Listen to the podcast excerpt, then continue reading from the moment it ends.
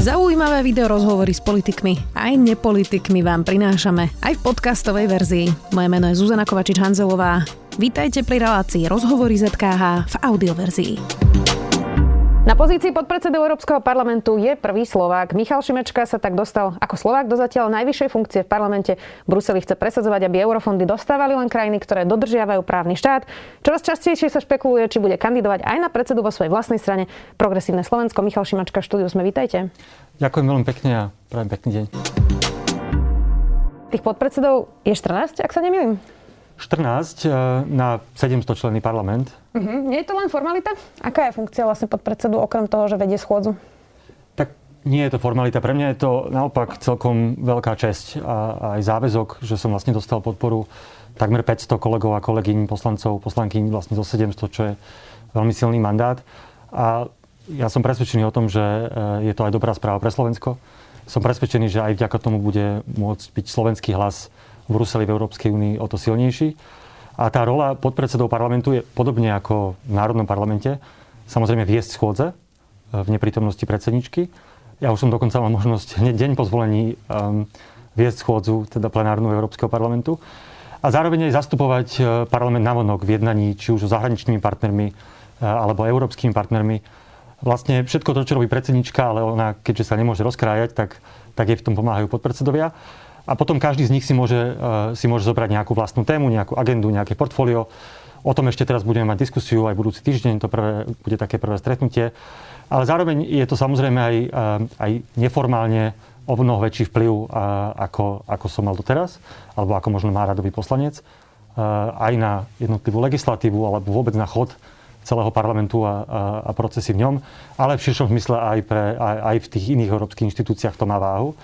A preto si myslím, že aj tak bude môcť lepšie aj slovenské záujmy e, v Európskej únii hájiť a samozrejme tie témy, na ktorých mi záleží a na ktorých našim voličom záleží. To je ten právny štát? Chápem to správne? To by ste chceli ako agendu? Áno, okrem iného je to to, čomu som sa venoval e, aj doteraz v rámci toho výboru pre občianske slobody. Ja som totiž presvedčený, že ak Európska únia má prežiť, a ak má Slovensko zostať jej súčasťou, tak musí byť schopná hájiť tie svoje základné hodnoty ako právny štát, samozrejme demokracia, ľudské práva a ja viem, že v tejto chvíli je tá debata o Maďarsku a o Polsku, možno sa k tomu dostaneme, ale som hlboko presvedčený, že to je v slovenskom záujme, aby existovali tie nástroje, ktoré Európska únia môže použiť. Nikto nevie, ako dopadnú budúce voľby na Slovensku. Je možný scenár, že, že sa moci dostane opäť Fico, prípadne môže vytvoriť koalíciu s, extrémistami, s extrémistami. A už vieme, že by si posvietil na slobodné nezávislé médiá, lebo sám nám to hovorí. Vieme, že už nikdy by nedopustil niečo také, ako sa deje teraz, že jeho kumpáni by mohli skončiť vo vezení. Čiže možno aj raz my na Slovensku budeme radi, že existuje nejaká poistka zo strany Európskej únie, že Európska únia vie hájiť aj demokratické práva a inštitúcie vo svojich členských štátoch. Konec koncov eh, je to aj súčasť Lisabonskej zmluvy, ktorej sme sa dobrovoľne prihlásili. Čiže ja to vnímam nielen E, niečo, čo je teraz aktuálne v súvislosti s Orbánom alebo, alebo s Polskom, ale že to je aj pre Slovensko dôležité. Jasná otázka je, či by to nemali hajiť občania tej krajiny, ktorí si napríklad Viktora Orbána zvolili v slobodných voľbách. E, ale poďme teraz na to Maďarsko a Polsko. Mali by dostávať eurofondy, ak by to rozhodnutie bolo teraz iba na vás? V tejto chvíli? E, v tejto chvíli by nemali. Nejde ani o tie eurofondy, ktoré už bežia z toho minulého programovacieho obdobia. Ide predovšetkým aj o ten plán obnovy a o tie veľké peniaze z toho nového rozpočtovacieho obdobia. Ja som presvedčený, že maďarskí občania alebo polskí občania by nemali byť ukrátení o tie peniaze, lebo to je predovšetkým pre, pre Maďarov, pre Poliakov, pre malé firmy, pre samozprávy. A tie peniaze by im Európska únia mala, mala doručiť, pretože to je súčasťou tej dohody. Ale myslím si, že Orbánova vláda, tak ako je teraz, eh, by nemala mať kontrolu nad tým tokom peniazy.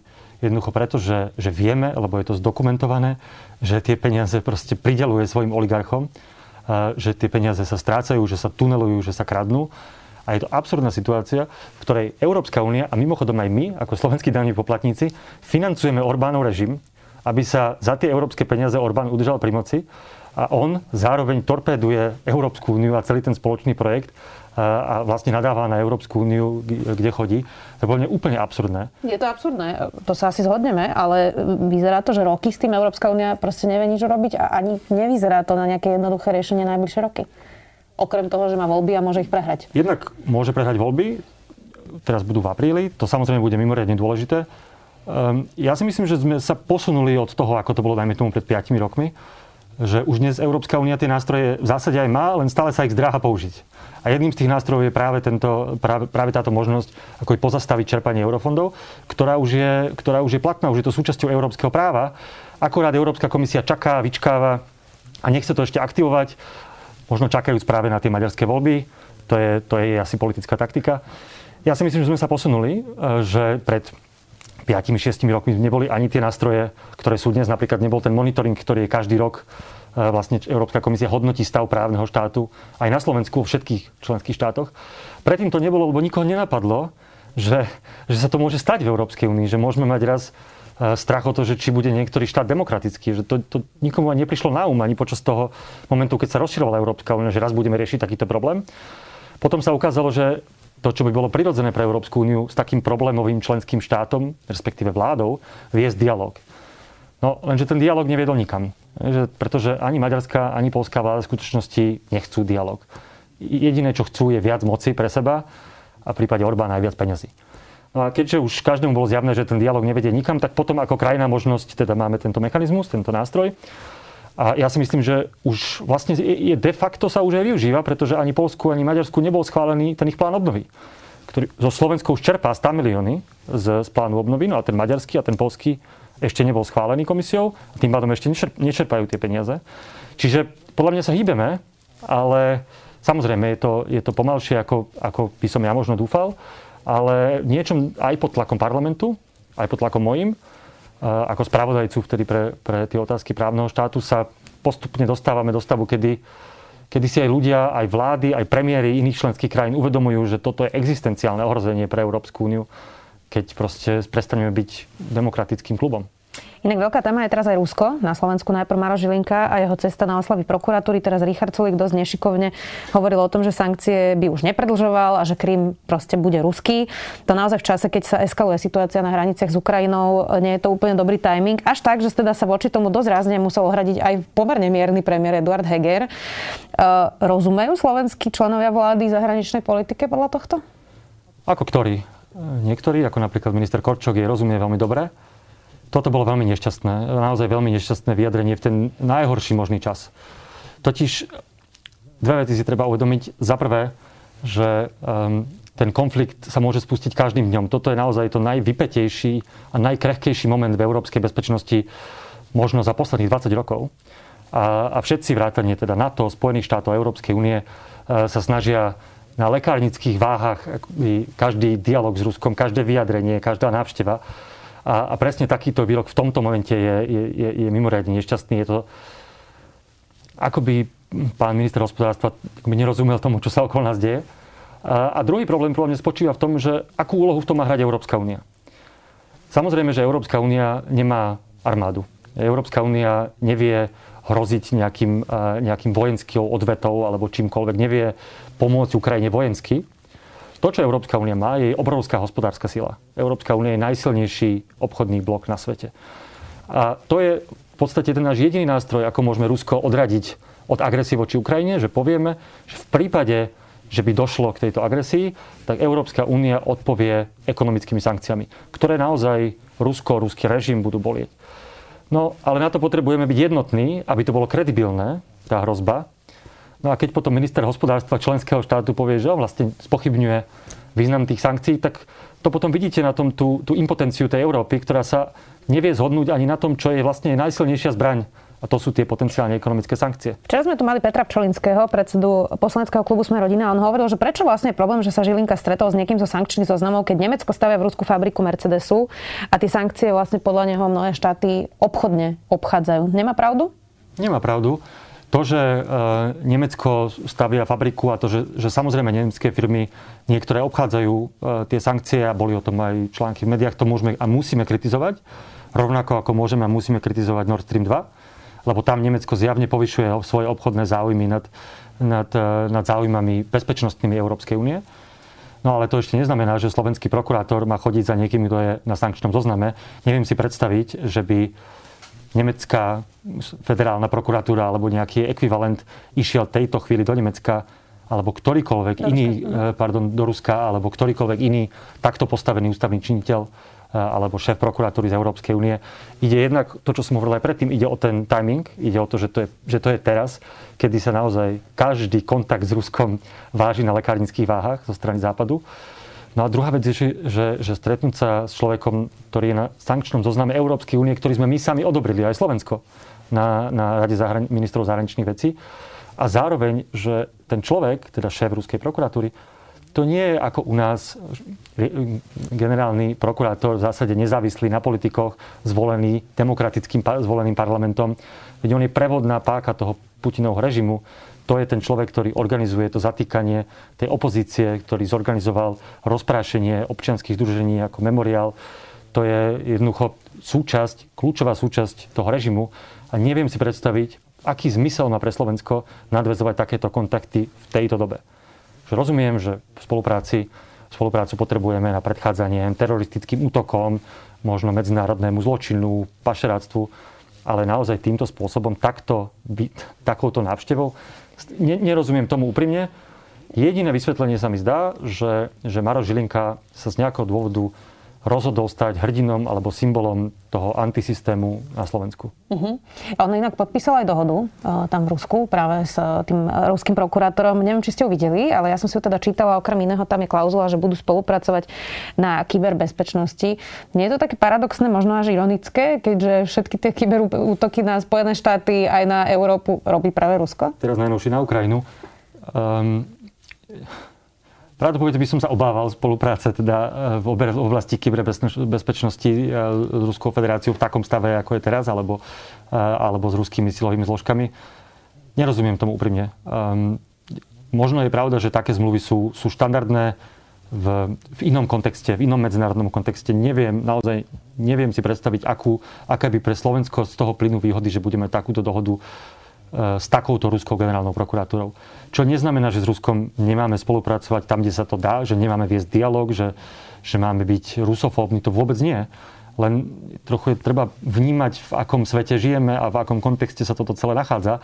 A, a ten kontext jednoducho je na to úplne nevhodný. Je inak zaujímavé, že na Slovensku vôbec nerezonuje ten konflikt e, na hraniciach Ukrajiny. Boh vie prečo. E, poďme ale aj k obranej dohode z USA. Maroš Žilinka totiž kritizovala aj túto obrannú dohodu. Prezidentka Čaputová včera povedala, že podporuje túto zmluvu, ale dá k nej teda vysvetľovaciu doložku, kde napísala, že nebudú na Slovensku základne a neumožňuje jadrové zbranie na Slovensku. Neskočila prezidentka na ten narratív opozície Roberta Fica aj Petra Pellegriniho, lebo nič také podľa tej zmluvy možné nie je. A napriek tomu prezidentka dáva teda nejaké dovysvetlenie tej zmluvy.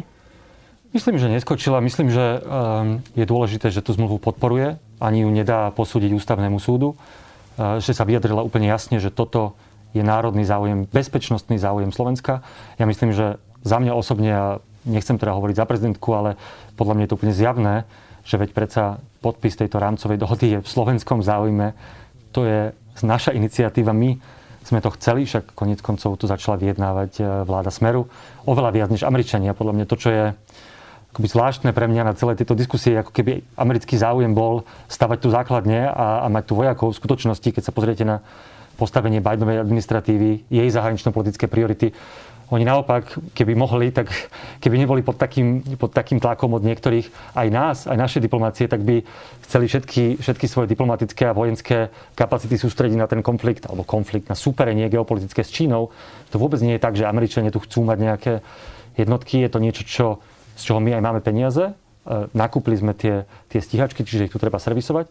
Ale predovšetkým je to pre nás je to pre nás záruka v prípade, že by došlo k ohrozeniu našej územnej celistvosti, Jasne, suverenity. Ja sa skôr pýtam, že či to vysvetľovacou doložkou prezidentka vlastne nelegitimizovala tie argumenty, ktoré sú mnohom absurdné. Tie argumenty, e, tak ako ich podáva Robert Fico, prípadne v niečom aj Maroš Žilinka, sú absurdné samozrejme. Na druhej strane ja si myslím, že to, že to pani prezidentka, e, že to pani prezidentka vyhodnotila dobre. Takéto interpretačné doložky sú bežnou súčasťou mimochodom aj rôznych európskych zmluv, e, rôznych európskych dohôd. Nie všetko sa dá napísať do toho právnického textu e, a, a potom často tieto, tieto doložky, ktoré sú politické deklarácie v zásade, v prípade teda konkrétne európskych zmluv alebo európskych dohod sú relatívne bežné ak to má slúžiť na možno rozptýlenie tých obáv, ktoré, ktoré rozdúcháva, a tu si treba povedať, že cynicky a oportunisticky rozdúcháva Robert Fico. Myslím si, že nevidím v tom absolútne žiadny problém a, a verím, že tá dohoda parlamentom prejde lebo ako vravím, je to predovšetkým v našom bezpečnostnom záujme. Mikuláš Zurinda, bývalý premiér, to okomentoval slovami, že priveľa reflektujú na nálady spoločnosti a nemajú dostatočný ťah na bránku. To bola kritika premiéra aj prezidentky. Nemá pravdu, že Zuzana Čaputová ako by sa snažila neustále, aby bol Vox City, Koza celá a pritom by si to niekedy možno naozaj zaslúžilo jasný postoj. Ona vlastne týždeň vôbec čakala, kým k tomu niečo povie a nakoniec ešte dáva vysvetľovaciu doložku presne k tým najväčším argumentom Roberta Fica. Tak nezaslúžilo by si toto naozaj jasný, jasný postoj? No mne sa zdá, že ten jej postoj jasný, tak ako ho čítam ja, ona tú dohodu podporuje, lebo vidí, aj to povedala, že to je v slovenskom záujme. Myslí si, je presvedčená, že to je v súlade s ústavou, e, čo dáva veľkú šancu teraz tej dohode prejsť. Čiže vôbec nevyšla v ústretí Robertovi Ficovi alebo hlasu, ktorý naopak žiadali, aby ho dala na ústavný súd. E, a jej rola ako, ako hlavy štátu je v niečom iná než stranických politikov. A myslím, že ju zvládla veľmi dobre. A myslím, že ak to, ak to prispieje k tomu, že tá dohoda naozaj prejde parlamentom, čo ja verím, že prejde, tak, tak absolútne splnila svoju úlohu najvyššie, najvyššie ústavnej činiteľky. Poďme aj domov. Progresívne Slovensko čakajú voľby predsedu alebo predsedničky, myslím, že v júni. Už teraz sa ale my novinári často pýtame na to, e, že kto vlastne bude kandidovať, alebo či vaša strana vymení predsedničku Irenu Bihariovu. Pýtala sa na to inak aj kolegyňa Monika Todová z denníka N, vášho ex-predsedu Trubana a od predsedničky Biharovej si vyslúžila naozaj taký hyperkritický status, kde ju označila za politicky angažovanú novinárku, ktorá prekročila hranice novinárskej etiky. To sú veľmi hrubé slova. E, a vyslúžila si to za to, že sa pýtala na výmenu vašej predsedničky. Eh, a priznám sa, že pýtala som sa to aj jej, žiadny status k RTVS alebo k niektorým médiám Penty som doteraz nezachytila z jej strany eh, a to by si možno zaslúžilo teda viac tú kritiku. Tak čo hovoríte na túto komunikáciu voči investigatívnym novinárom od Ireny Biháriovej? To sa musíte asi naozaj spýtať jej, však ste sa jej to asi aj spýtali, keď, keď tu bola predo mnou ja za seba nekomunikujem o činnosti novinárov, nemyslím si, že, že mi to prináleží, ale, ale opäť na to sa asi naozaj treba pýtať, pýtať Iriny Bihárovej. Ja to nebudem nejak špeciálne komentovať, iba samozrejme teda dodám, že, že ja týmto spôsobom akoby nehodnotím alebo nekomunikujem o, o práci novinárov, ale opäť to sa musíte spýtať aj. Neprepadla Irena Biharová niečomu, čo postihne často veľa politikov, že precitlivala sama na seba, lebo to naozaj nebol žiadny nejaký strašný prešľab alebo nejaký podrazacký, nepravdivý článok, boli to normálne otázky na snem, kde sa môže vymeniť predsednička. Takže neprepadla tomu syndromu, ktorý často sa naozaj stáva predsedom a politikom?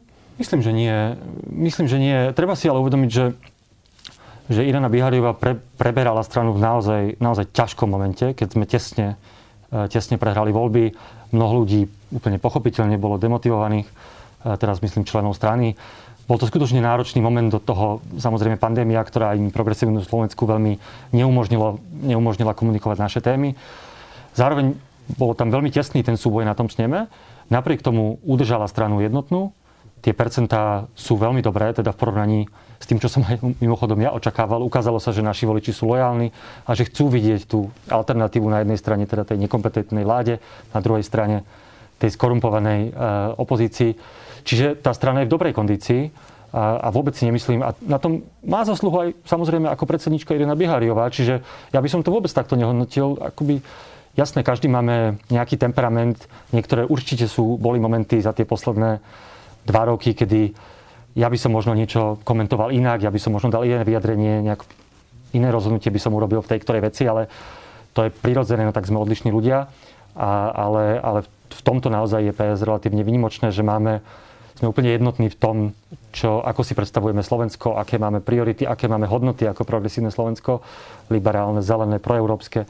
A v tomto sme aj, aj Irena Bihariová a ja na jednej lodi, akurát sme každý trochu iný človek, čo je iba zdravé a normálne. Tak to by bolo čudné, keď ste boli rovnakí, to je jasné. Vy všetci svorne hovoríte, keď sa vás pýtame, že neviete, či budete kandidovať. Každý jeden z vás to takto povedal, že ešte nie je ten čas, že uvidíme o nejaké 2-3 mesiace.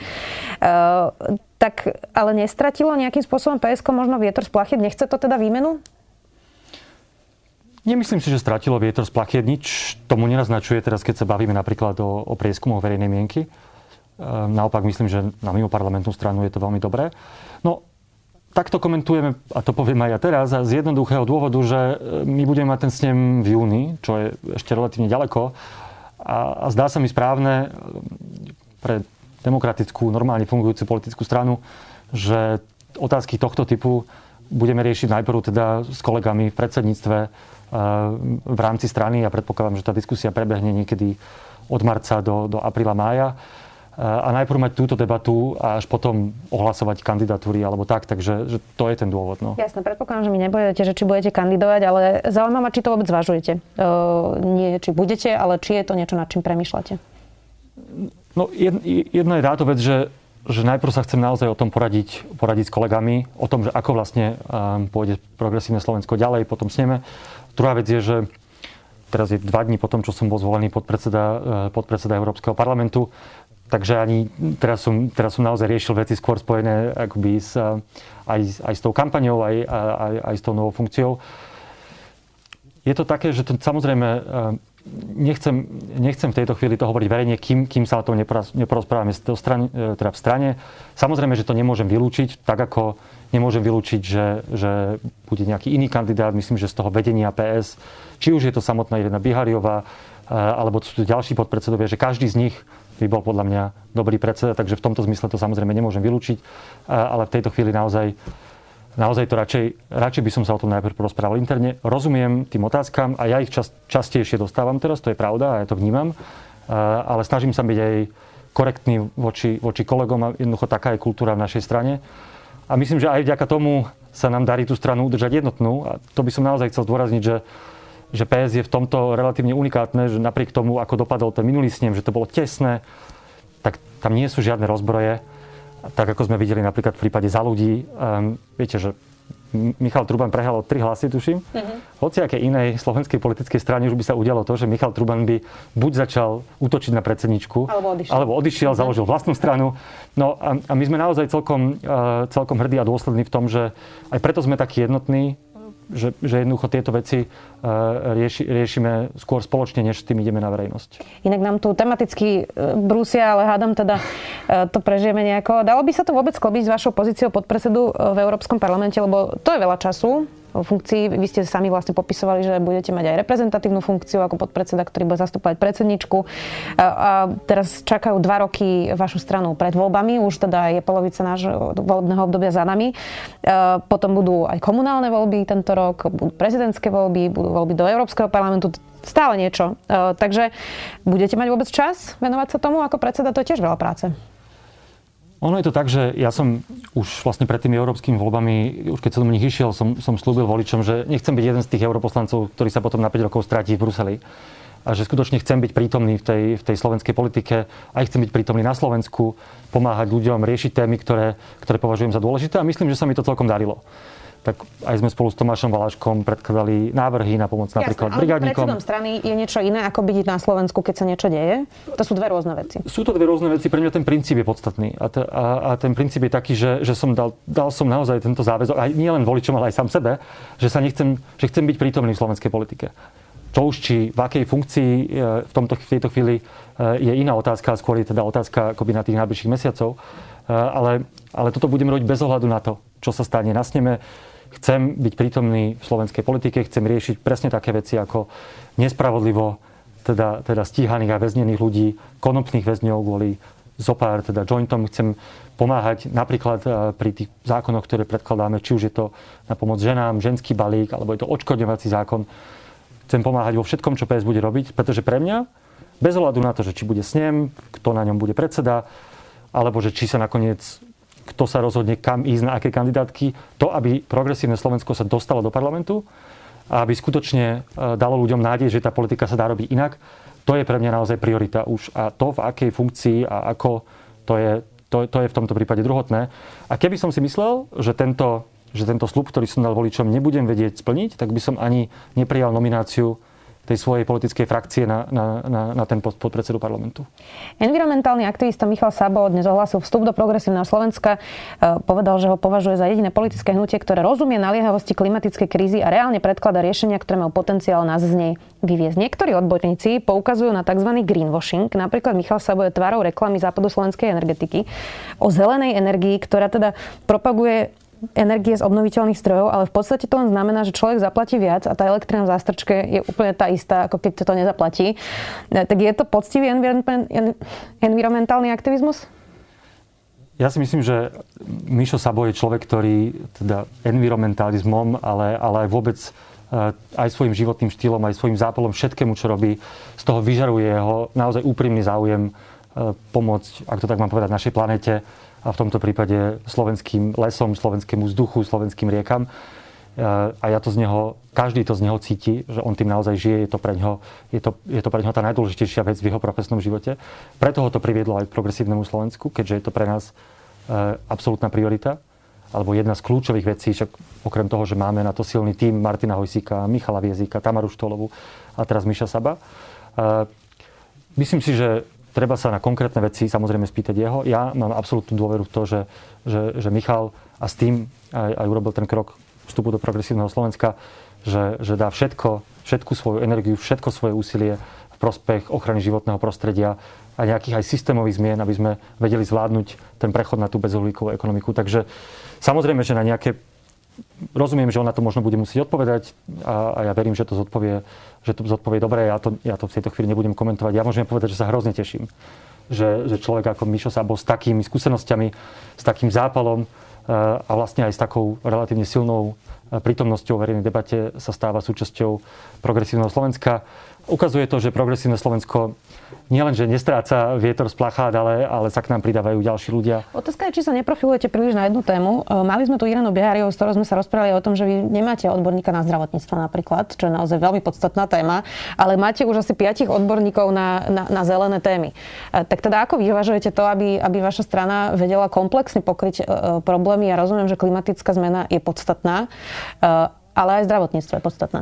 Áno, tu musím uznať, že to je adekvátna kritika Áno, nemáme porovnateľne silný tým, ako máme napríklad na, na, na zelené témy, alebo ako máme napríklad na, eh, na ženské témy, kde máme naozaj skvelé, skvelé odborníčky, Luciu Plavákovú, Beu Jurik, na napríklad zdravotníctvo. To je, to je pravda a je to podľa mňa naša veľká výzva do najbližších týždňov, mesiacov a bez pochyby teda do toho predvolebného boja, že potrebujeme aj v roli politika političky, niekoho, kto má, kto má silnú expertízu v oblasti zdravotníctva. My samozrejme konzultujeme s mnohými odborníkmi, či už na manažment zdravotníctva, alebo samozrejme lekármi, ale, ale je pravda, že v tom vrcholovom vedení e, našej strany potrebujeme aj človeka, ktorý má túto, ktorý má túto skúsenosť, expertízu a môžem iba slúbiť, že urobíme všetko preto, aby sme takého človeka našli. Vyšiel nový prieskum ako pre televíziu Joj, máte už druhý mesiac po sebe 8,5%. Ono to síce osciluje okolo toho čísla, ale dlhodobo. E, čím to, že neviete osloviť viac voličov? Kde je tá chyba?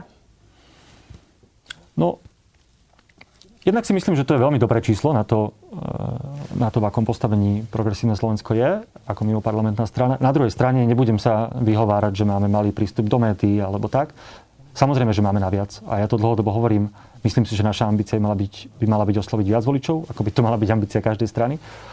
A špeciálne teda, keď vidíme, um, ako môžu dopadnúť tie voľby a aké, aká reálna hrozba je to, že by sa prípadne vrátil Robert Fico, prípadne by utvoril nejakú koalíciu s extrémistami, s Kolárom.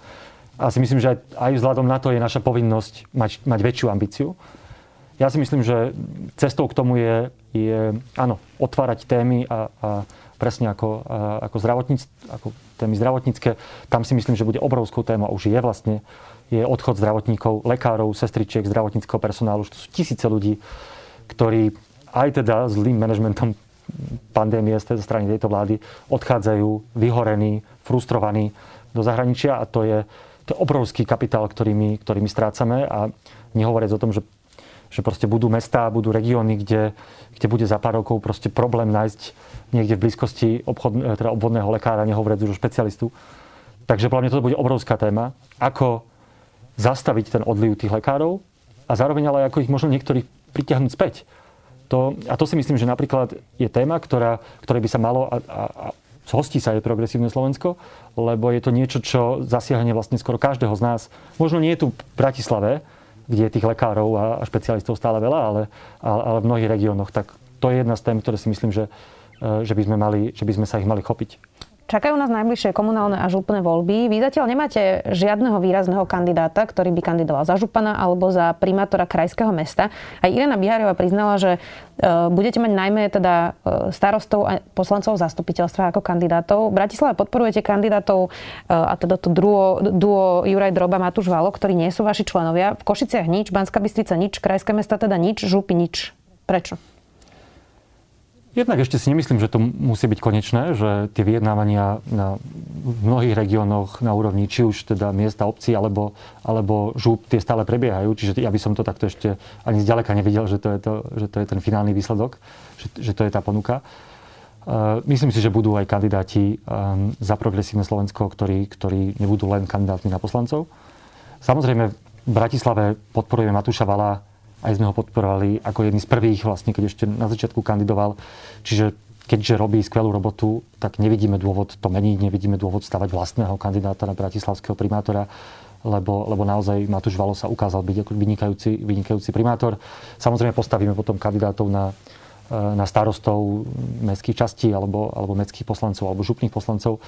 A podľa mňa tak urobíme aj v iných mestách a v iných regiónoch. Akurát tej Bratislave sú tie rokovania vlastne najpokročilejšie, že tam tá dohoda vlastne je prakticky vyjednaná, treba ju ešte aj verejne treba ju ešte samozrejme verejne ohlásiť a tak, ale a, a v tých iných uh, župách a v tých iných mestách to ešte nie je, tak preto ani nevieme teraz povedať, že kto konkrétne, na aký post, v akom meste, v akom kraji. Čiže podľa mňa je to skôr ešte otázka času. Myslím si, že progresívne Slovensko by malo mať ambíciu postaviť silných kandidátov. Druhá vec je, že nám nikdy nešlo úplne o tie čísla, o tú kvantitu, že aby sme teda museli mať naozaj poslancov v každej obci a v každom meste aj minule sme k tomu tak pristúpili k tým komunálnym a župným voľbám, že je dôležitá predovšetkým tá kvalita tých kandidátov. Jasné. Skôr sa e, teraz zaujímam o to, že mnohé nové strany uh, nemajú také silné stranické štruktúry v regiónoch, ako napríklad tradične Smer, KDH, SDK, kedy si mohli by sme menovať tie staršie mm. strany, uh, že sa to tak pretransformovalo na také bratislavské strany, keď to tak znadnesene poviem. Uh, čiže či vám nechybajú, nechybajú vlastne práve tie regionálne štruktúry a nejakí silní kandidáti, ja neviem, v Krupine, v Poltári, keby som teraz menovala nejaké mesta? Tak my, čo sa týka členstva, tak my sme celoslovenská strana a, a väčšina našich členov je mimo bratislavských. Um, toto nie je problém. Samozrejme, že nachádzať kandidátov, ktorí majú nielen že tie schopnosti alebo tie skúsenosti a ten background, ale zároveň chcú byť politici, um, to nie je úplne jednoduché a špeciálne pre, pre členov alebo sympatizantov alebo progresívneho Slovenska, ktorí naozaj nie sú úplne tie typy, že sa hrnú všetci za tou funkciou a my ich povzbudzujeme, snažíme sa ich presvedčiť, lebo ja tam vidím medzi našimi členmi nesmierne kvalitných ľudí, ktorí, by, ktorí boli vynikajúci starostovia, primátori, mestskí poslanci. Konec koncov napríklad náš starosta Marek Lackovič, starosta Hviezoslavova, čo je najrychlejšie sa rozvíjajúca obec na Slovensku, jeden z najlepších starostov eh, v celej krajine v zásade a je to jeden z mála, ktorý sa dokázal aj vzoprieť tlaku lobbystov, developerov, čo mu myslím aj za to podpadli auto. A prečo to a takých ľudí, robiť? Takých ľudí je v PSK veľa tak e, rôzne, samozrejme rôzne dôvody, no nie všetci e, vidia svoje životné poslanie v tom mať funkciu. A ja ešte budem sa snažiť aj za seba a samozrejme my ako vedenie čo najviac, čo najviac ľudí presvedčiť, lebo, lebo, som, lebo som hlboko presvedčený, že máme tú kvalitu v tom hnutí. A, a, a stále si myslím, že postavíme veľa dobrých kandidátov, akorát nie z nich všetci ešte teraz, ešte teraz sú známi. A podľa mňa, ak môžem teda to povedať aj zoširšie, že že progresívne Slovensko napriek tomu, že nie je v parlamente, tak si myslím, že ukázalo za tie posledné roky, že um, jeho kandidáti a kandidátky, keď im občania, voliči dajú dôveru, že naozaj potom priniesú tú kvalitu. A teraz môžem menovať prezidentku Zuzanu Čaputovú, ktorá tiež kandidovala ako podpredsednička Progresívneho Slovenska. Matúš Valok, ktorý kandidoval s podporou Progresívneho Slovenska. Europoslanci, nehovorím teraz o sebe, ale Martin Hojsík, Mišo Viezik, že to je vidieť, že, že prinášajú úplne inú kvalitu toho výkonu tej funkcie, že to je odborné, že to je slušné, že to je transparentné. A, a, a je to aj na tej komunálnej úrovni, či už naši poslanci v Bratislave, alebo práve, alebo práve um, ten spomínaný starosta. A ja si myslím, že to je presne tá nádej, ktorú aj ja mám, že hoci nie sme v parlamente, a, a nemôžeme to úplne dokázať na tej parlamentnej úrovni, že, že prinášame tú nádej na inú politiku, tak, tak všetci, čo boli zvolení za progresívne Slovensko alebo s jeho podporou, to ukazujú dennodenne svojou prácou, že, že je to proste dobrá hodnota za, za váš hlas. Tak uvidíme, ako to vyhodnotia voliči. Budeme to samozrejme pozorne sledovať. Ďakujem, že ste si našli čas. Europoslanec Michal Šimečka, vďaka. Ďakujem veľmi pekne a prajem pekný deň. Počúvali ste podcastovú verziu relácie Rozhovory ZKH. Už tradične nás nájdete na streamovacích službách, vo vašich domácich asistentoch, na Sme.sk, v sekcii Sme video a samozrejme aj na našom YouTube kanáli Denníka Sme. Ďakujeme. Volám sa Juraj Rizman a v denníku SME pre vás pripravujem reláciu Bezpečne.sk. Reláciu o tom, že obrana a bezpečnosť, či sa nám to páči alebo nie, sa týka nás všetkých. Reláciu Bezpečne.sk nájdete vo videosekcii denníka SME a jej podcastovú verziu vo všetkých podcastových aplikáciách.